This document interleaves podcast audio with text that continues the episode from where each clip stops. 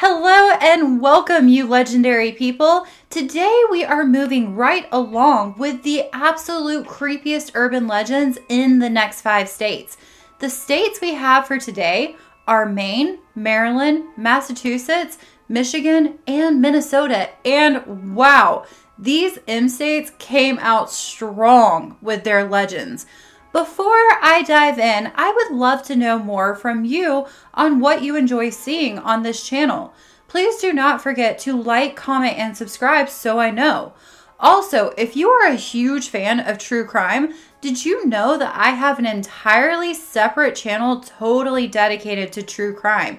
It's called Who Killed Who and is linked at the bottom of my homepage. Okay, Lauren, enough blabbering. Let's dive into these wild stories.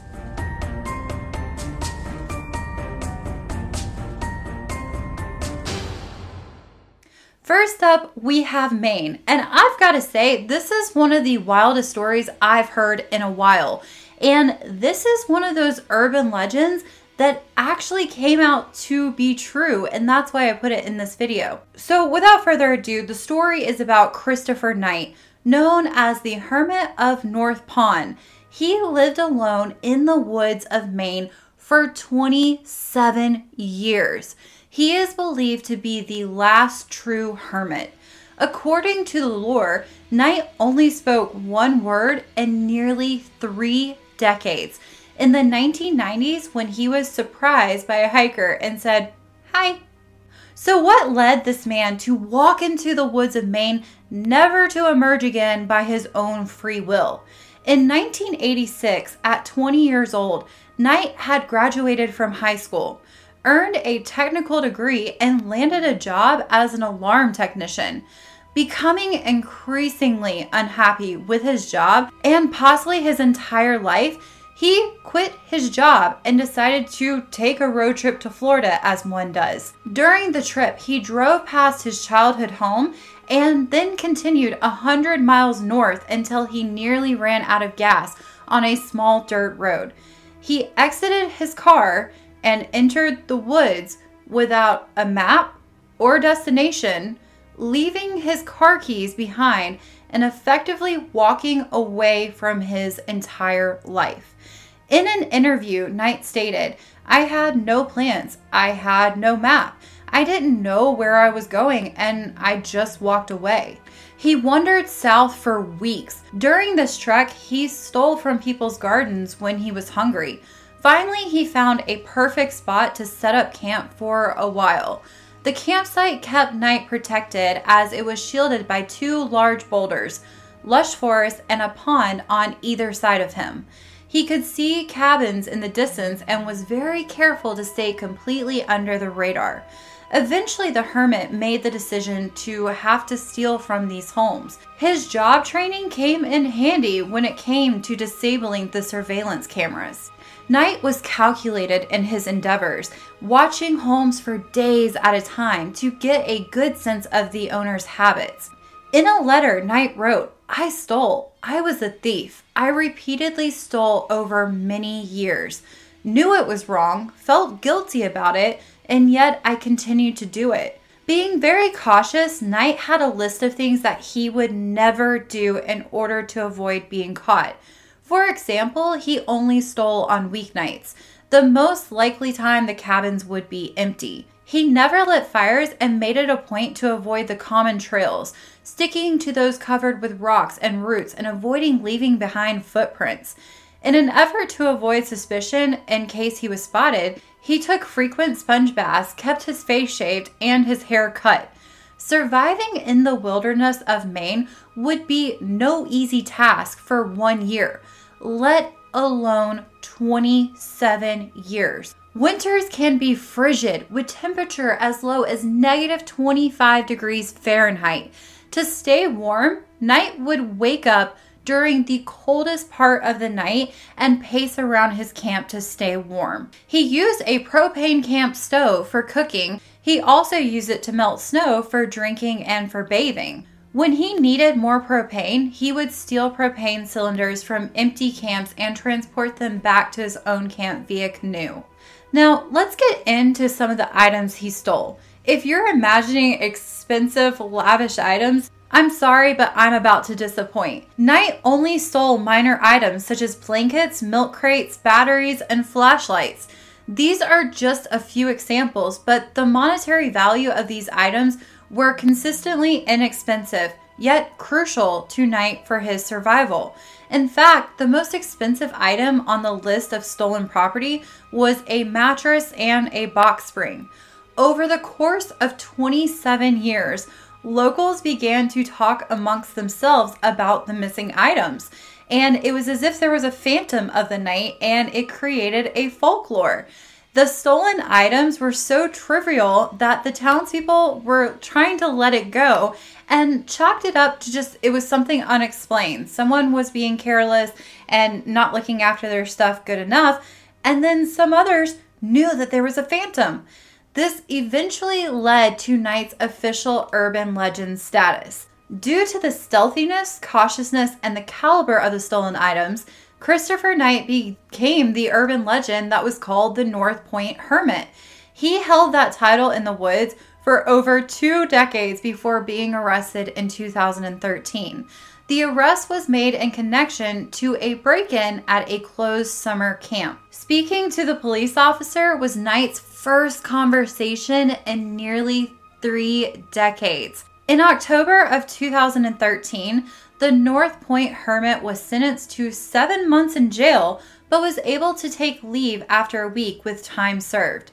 Knight was ordered by the judge to pay back 2000 in restitution to the victims of his crimes as well as completing 3 years of probation. From a hermit immersed in total seclusion to a notorious worldwide celebrity that proved this urban legend was right, Christopher Knight had been on quite the journey. Once released from jail, Knight got a job and an apartment.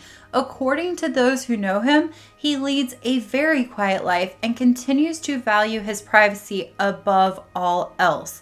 In a way, he is still a hermit even though he's living in a city all around him. What do you think about this story? Do you admire Christopher Knight's desire to completely change his life and walk away from everything he knew? Are you impressed with his ability to not only survive, but thrive in such a primal state for almost 30 years? Or is he just another thief in the night? And is it as interesting to you as it is to me that this urban legend that had been going on for three decades almost was actually true the whole time. Up next on our list is Maryland, and we are coming in with Moll Dyer, the witch who influenced the Blair Witch Project. A tragic victim of superstition, ignorance, or vigilante justice, the tale of Moll Dyer is one of the southern Maryland's most enduring legends. Just south of Leonardtown, a stream meanders under Route 5, with hills to its west and modern homes scattered around it.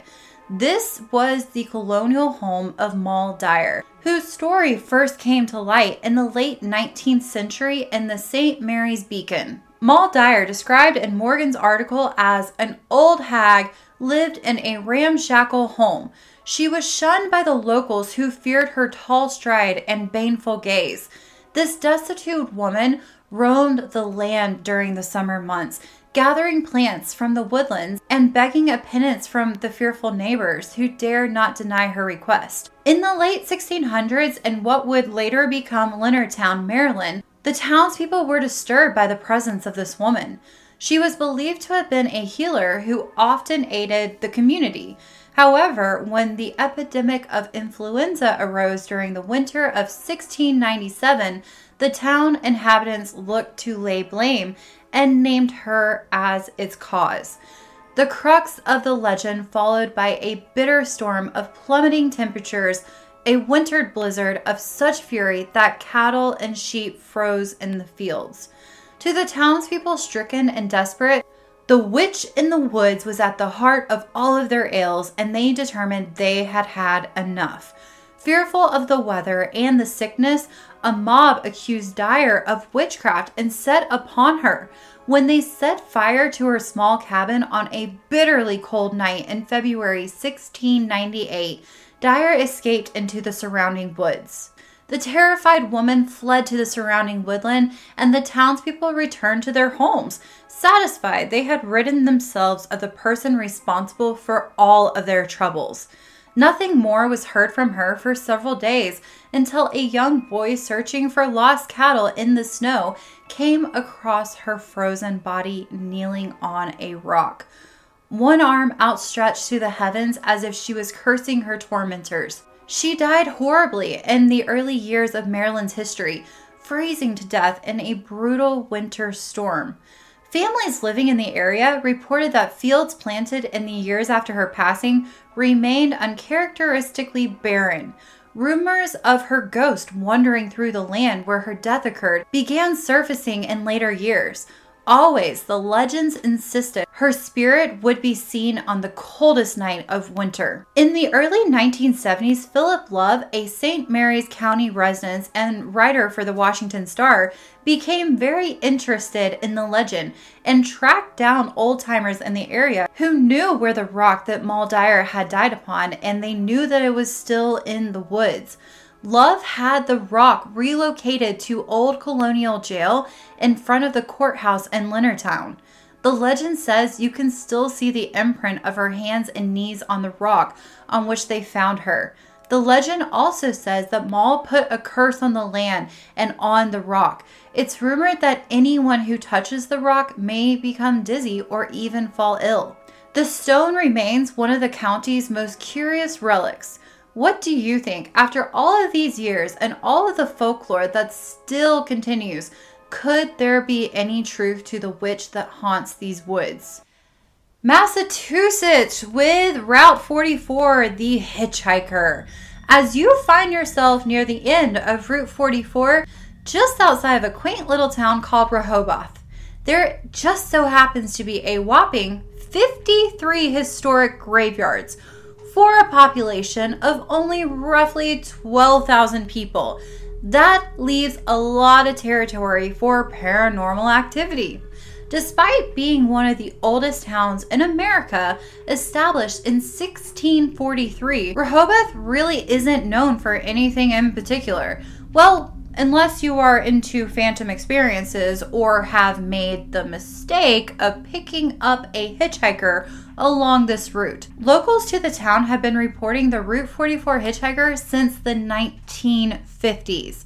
Unlike their encounters with a hitchhiker, the description is almost always the same. Also known as the lumberjack hitchhiker, he is a well built man between the ages of 45 and 55. He is known to have long red hair, a bushy red beard, and is dressed in a red flannel shirt with either jeans or brown work pants and work boots.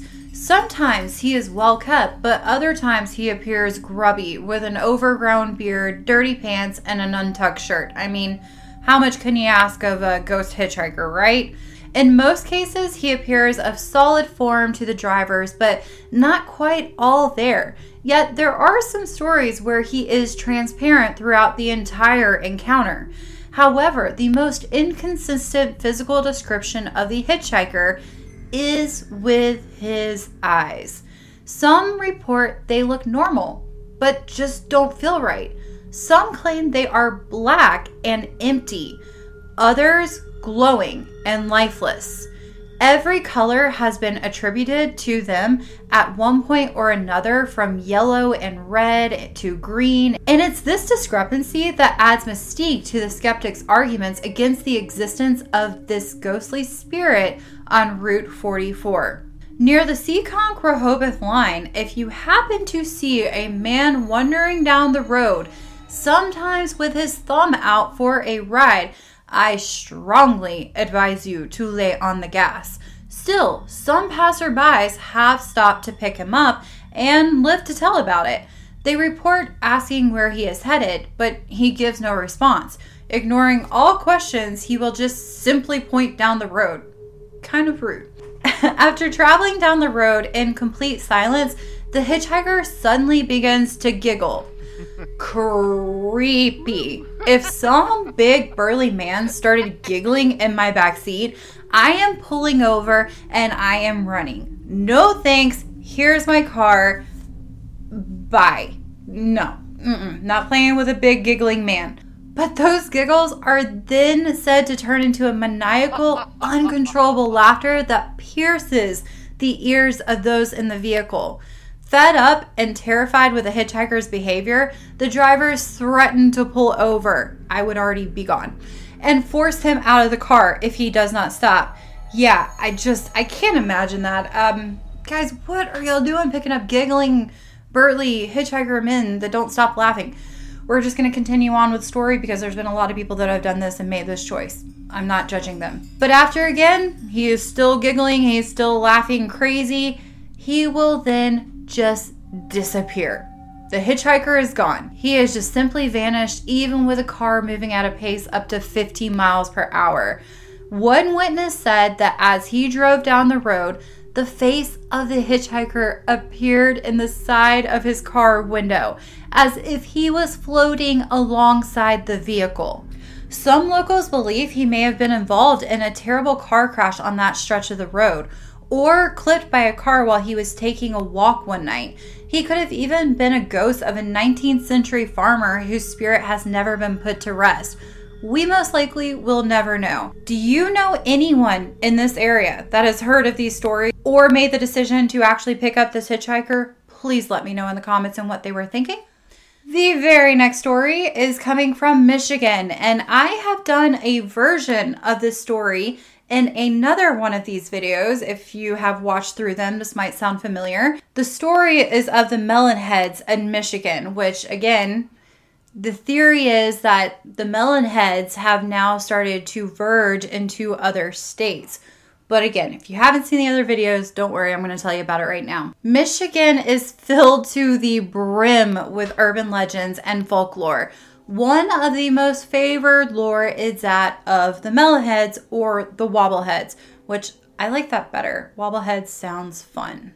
According to the legend, a hospital in the area of Saugatuck, and I'm sorry if I am butchering that, I'm doing my best with these city names, Michigan, was treating hydrocephalic children. Hydrocephalus is a real neurological condition that causes excessive fluid in the brain to build up causing your head to grow to a normal size.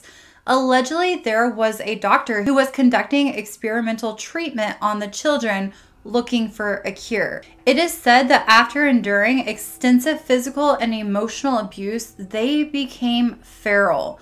When the hospital was forced to close and the children had nowhere to go, they were released from the Junction Insane Asylum into the woods near the Felt Mansion. An alternate ending to this tragic story is that the children devised a plan to escape and kill the doctor that had brutally abused them. It is said that the children had no place to hide the body, so they cut it up into small pieces which they hid around his mansion.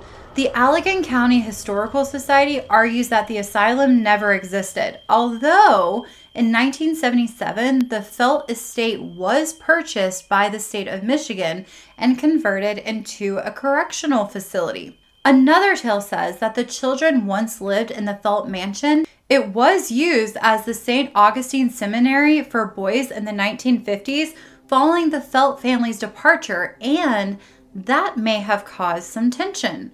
The town residents referred to them as melonheads because they were thought to be smarter, wealthier, and had big heads.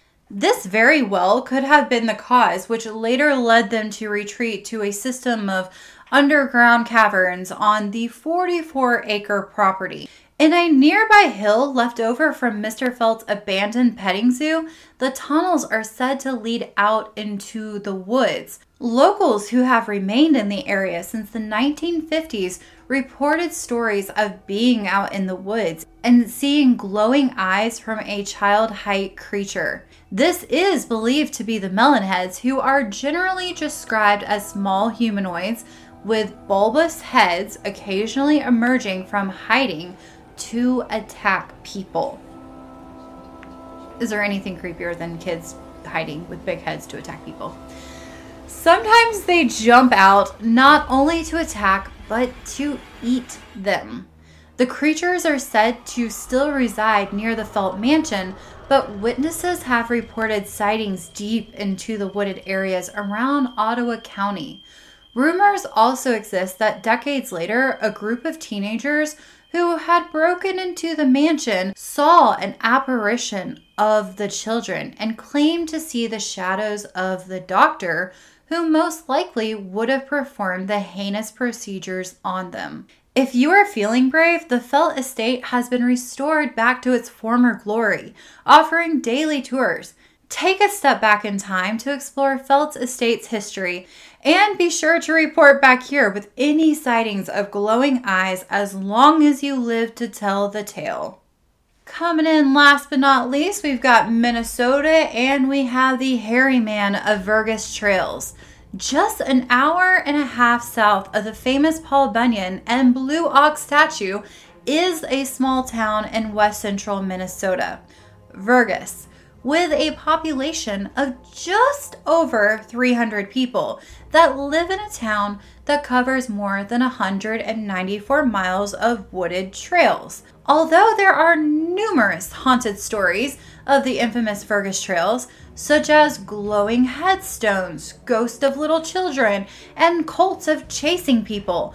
The one that attracts the residents' attention the most is that of the hairy man. Sightings seem to have taken place as early as the 60s, with an increase of accounts in the 70s, but then tapered off after the 80s. Today, families in the area say it was all legend, while others claim it is an old hermit who lived in the woods, Christopher Knight, who lived in the woods but was not keen on kids wandering onto his property. A well known resident, Ken Zitzo, who has since passed away, was a regular visitor of the Vergas Trails. He claims to have had a chilly encounter off Country Road 130 with his brother late one night.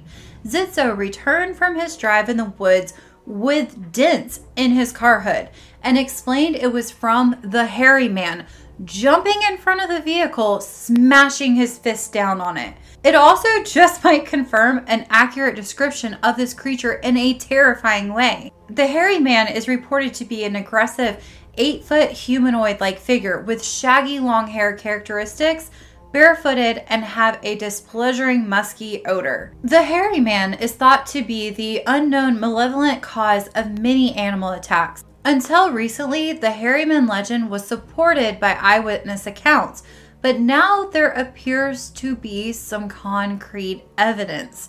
Kim Doyle, the owner of Vergas 66 gas station, had quite a visit with one of the longtime residents of the town who brought in a shocking artifact. It seemed to be a humanoid skull of an unknown origin, one that doesn't quite share characteristics of human or primate. The current owner has had the skull for over five years and said the family that gave it to him owned it for a number of years before that. It was found in an area known as Klondike, where most of the hairy man sightings have occurred. The skull has humanoid features, including its eye sockets, teeth, and four vertebrae still intact. However, the depiction that doesn't match human features is that it is missing a nasal cavity bone. If you're looking to join Vergas locals on a Hairy Man celebration, be sure to mark your calendars for their own Vergas Hairy Man Festival. They're clearly leaning into this. Don't blame them. But if a festival is not your scene, you can also check out their Long Lake Trails where their 5K run takes place. And who knows, you might just have a sighting to run away with of your own. Like, can you imagine just jogging on and then the hairy man comes up beside you and then leaves you in the dust? Like, would you tell anyone if no one saw it that you lost to the hairy man? And I, my brain goes weird places. But this completes this last five, and I am excited for the next five states that are to come. Again, please do not forget to like and comment. It really helps me and it pushes my channel and YouTube's algorithm. I have passed 500 subscribers and I am grateful to each and every one of you. I would not have made it if it wasn't for you. So now let's get to a thousand. I think we can do it, right? We got to 500. It's nothing. We're good. We got this. Thanks again. I really deeply appreciate y'all and your support, and I will see you in the next one. Ignorance or vig- vig- vigilante called Rehoboth. Rehoboth.